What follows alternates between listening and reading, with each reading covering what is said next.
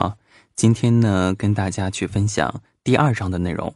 为什么说天人可以合一呢？曾公说呢，天那么高，人这么渺小，就算有了人造卫星，也很难天人合一。易传呢，称为十翼，表示有十只翅膀。明白易传的道理，相当于是内外合一，将外在的世界融入人的内心，用道德精神来点化理想人格。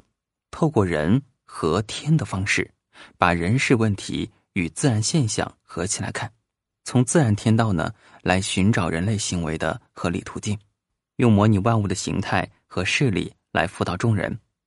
天人在我们的内心合一，人的心中要敬天顺天，天人自然就可以合一了。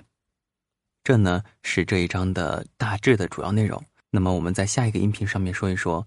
我们要先了解的几个基本概念，欢迎关注。